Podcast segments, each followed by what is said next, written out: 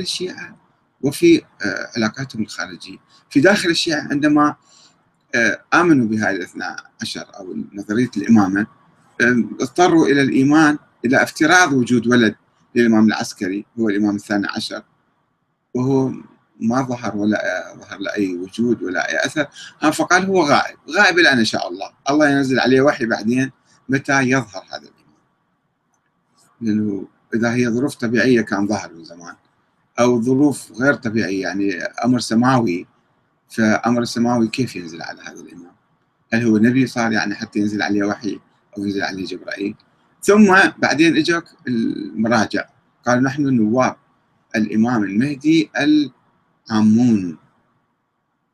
أخذوا السلطة افترضوا لأنفسهم افترضوا وجود هذا الإنسان اللي هو ما لا يوجد أي دليل على وجوده وعلى ولادته وثم قالوا نحن نواب هذا الإمام بالنيابة العامة فعنده سلطة على الأمة.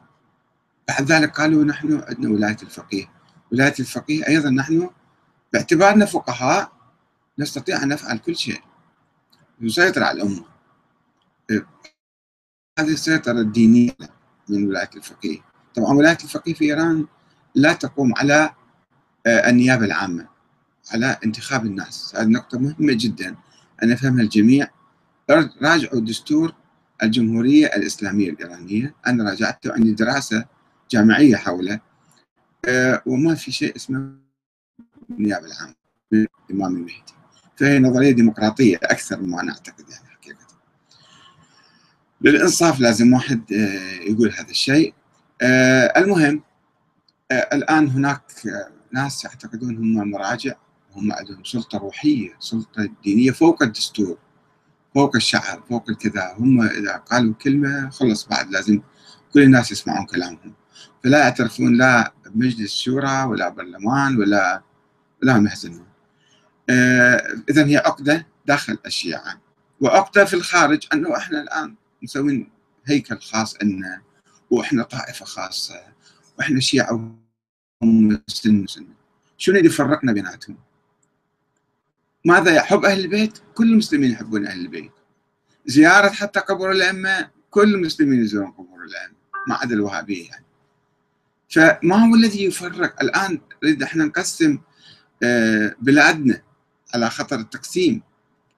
آه، آه، هناك مؤامرات لتقسيم العراق مثلا تقسيم بلاد أخرى على أساس طائفي. على أساس طائفي ما هو هذا الأساس؟ ما هذه الطائفة الشيعية وما هذه الطائفة السنية. إحنا متداخلين متشابكين متحدين. هناك وحدة الآن حقيقية في العراق. هناك وحدة حقيقية بظل الدستور العراقي. الشيعة والسنة وكل المكونات مكونات المجتمع العراقي آه، يوحدها. فلماذا نقسم بلدنا؟ إحنا مو مقسمين.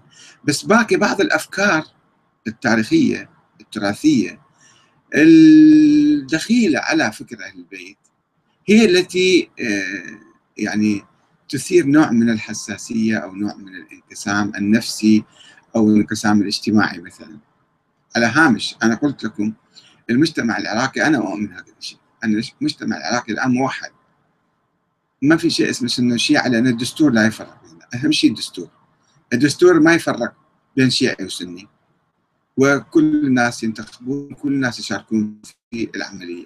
ولكن تبقى بعض القواعد الخلفية بعض الأفكار التي قد تعقد العملية الديمقراطية. ولذلك لم نستطع أن نقيم نظاما ديمقراطيا آه، جيدا ومثاليا لأنه عندنا مخلفات ثقافية سلبية طائفية تعقد الحالة كما أنه عند بعض المتطرفين السنة مثل داعش أو الوهابية الذين لا يؤمنون بالدستور ولا بالديمقراطية ولا بالانتخابات ولا بالشعب ولا بأي شيء. يريدون أن يسيطروا على السلطة بالقوة والإرهاب. هذول أيضا ما يمكن الاتحاد معهم ما يمكن العيش معهم ما يمكن التفاهم معهم إلا بأن يتخلوا عن عقيدتهم هذه. آه، الشيعة آمنوا بالنظام الديمقراطي. مراجع الشيعة آمنوا بالنظام الديمقراطي وأيدوا هذا النظام. وهذا شيء مهم جدا خطوة مهمة جدا للأمام. باقي بعض الأشياء في عقليات بعض الناس اللي هي تفرق نفسيا تفرق بينهم وبين الآخرين هذا الموضوع. هو موضوع تاريخي ومنقرض وبائد وما له وجود اليوم ولكنه له آثار مخلفات سلبية تعقد الحياة السياسية وحياتنا اليوم.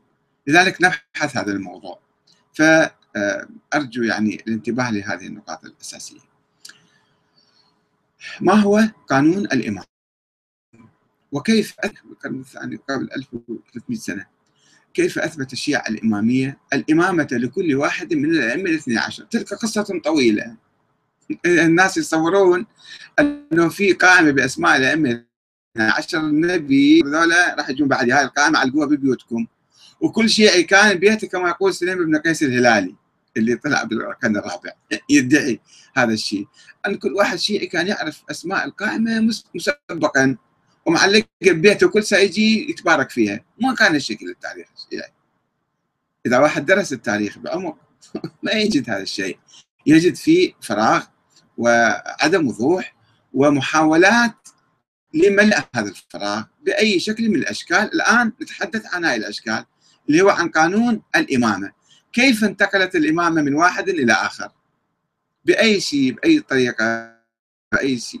بالنص بالوصية بعلم الغيب بالمعجزة بهكذا. الأفضلية مثلا قوانين عديدة.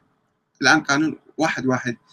إذا درسنا هذا القانون سوف تتضح لنا نظرية الامامه وأنها كانت نظرية من من اختلاق البشر وليست من الإسلام ولا من النبي ولا من أهل البيت ولا من القرآن الكريم. بعد أن تبنى الشيعة الإمامية نظرية العصمة والنص أو الإمام الإلهي يعني في القرن الثاني الهجري ذهبوا يشيعون بقية أركانها وإثبات الإمامة لكل واحد من الأئمة. ولم تكن المهمة سهلة وبسيطة إذ لم تكن القائمة التي عرفت لاحقا بأسماء الأئمة الاثني عشر موجودة في الزمن الأول ما كانت موجودة على القائمة فقالوا بعدة طرق لمعرفة الإمام. وإثبات الإمامة له وهي. واحد.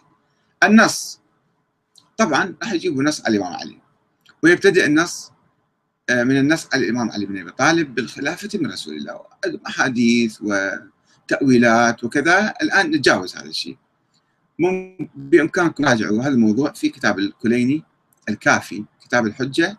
باب ما نص الله ورسوله على الأئمة واحدا بعد واحد. حديث رقم ستة.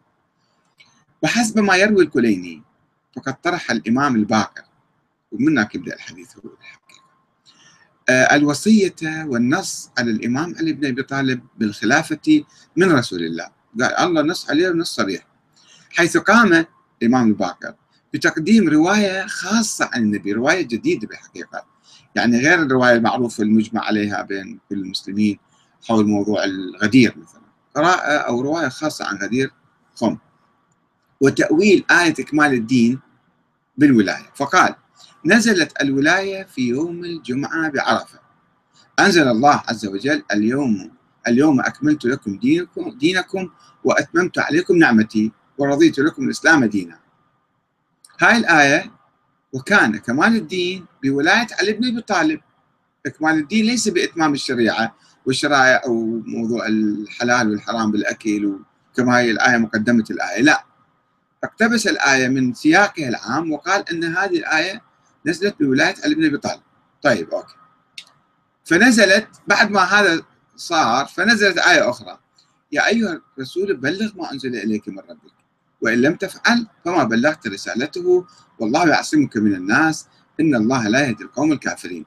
أيضا نزلت في علي بن أبي طالب.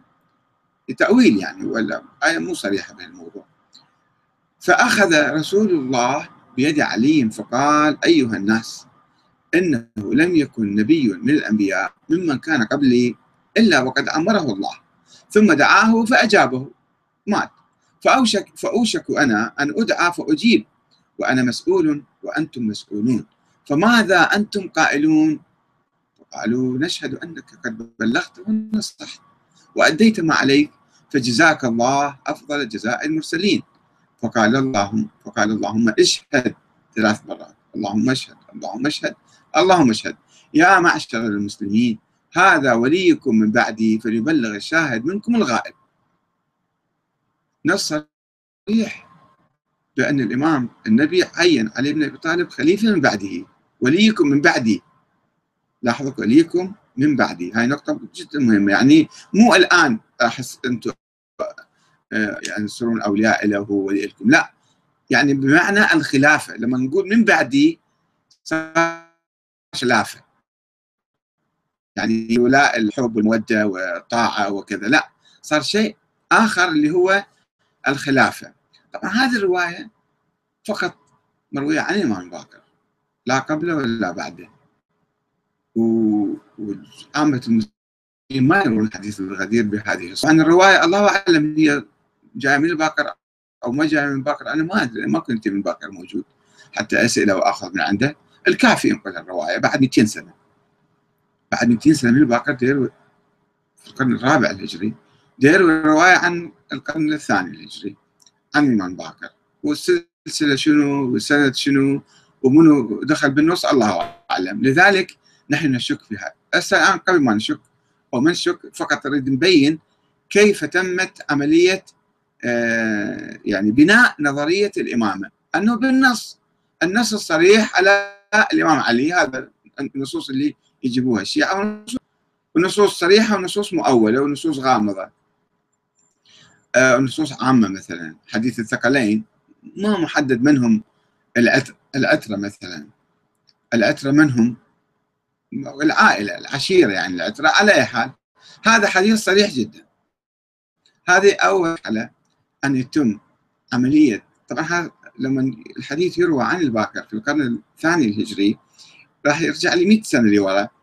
يرجع 100 سنة لورا آه، آه، عن النبي كيف ثبت وأسس لنظرية آه،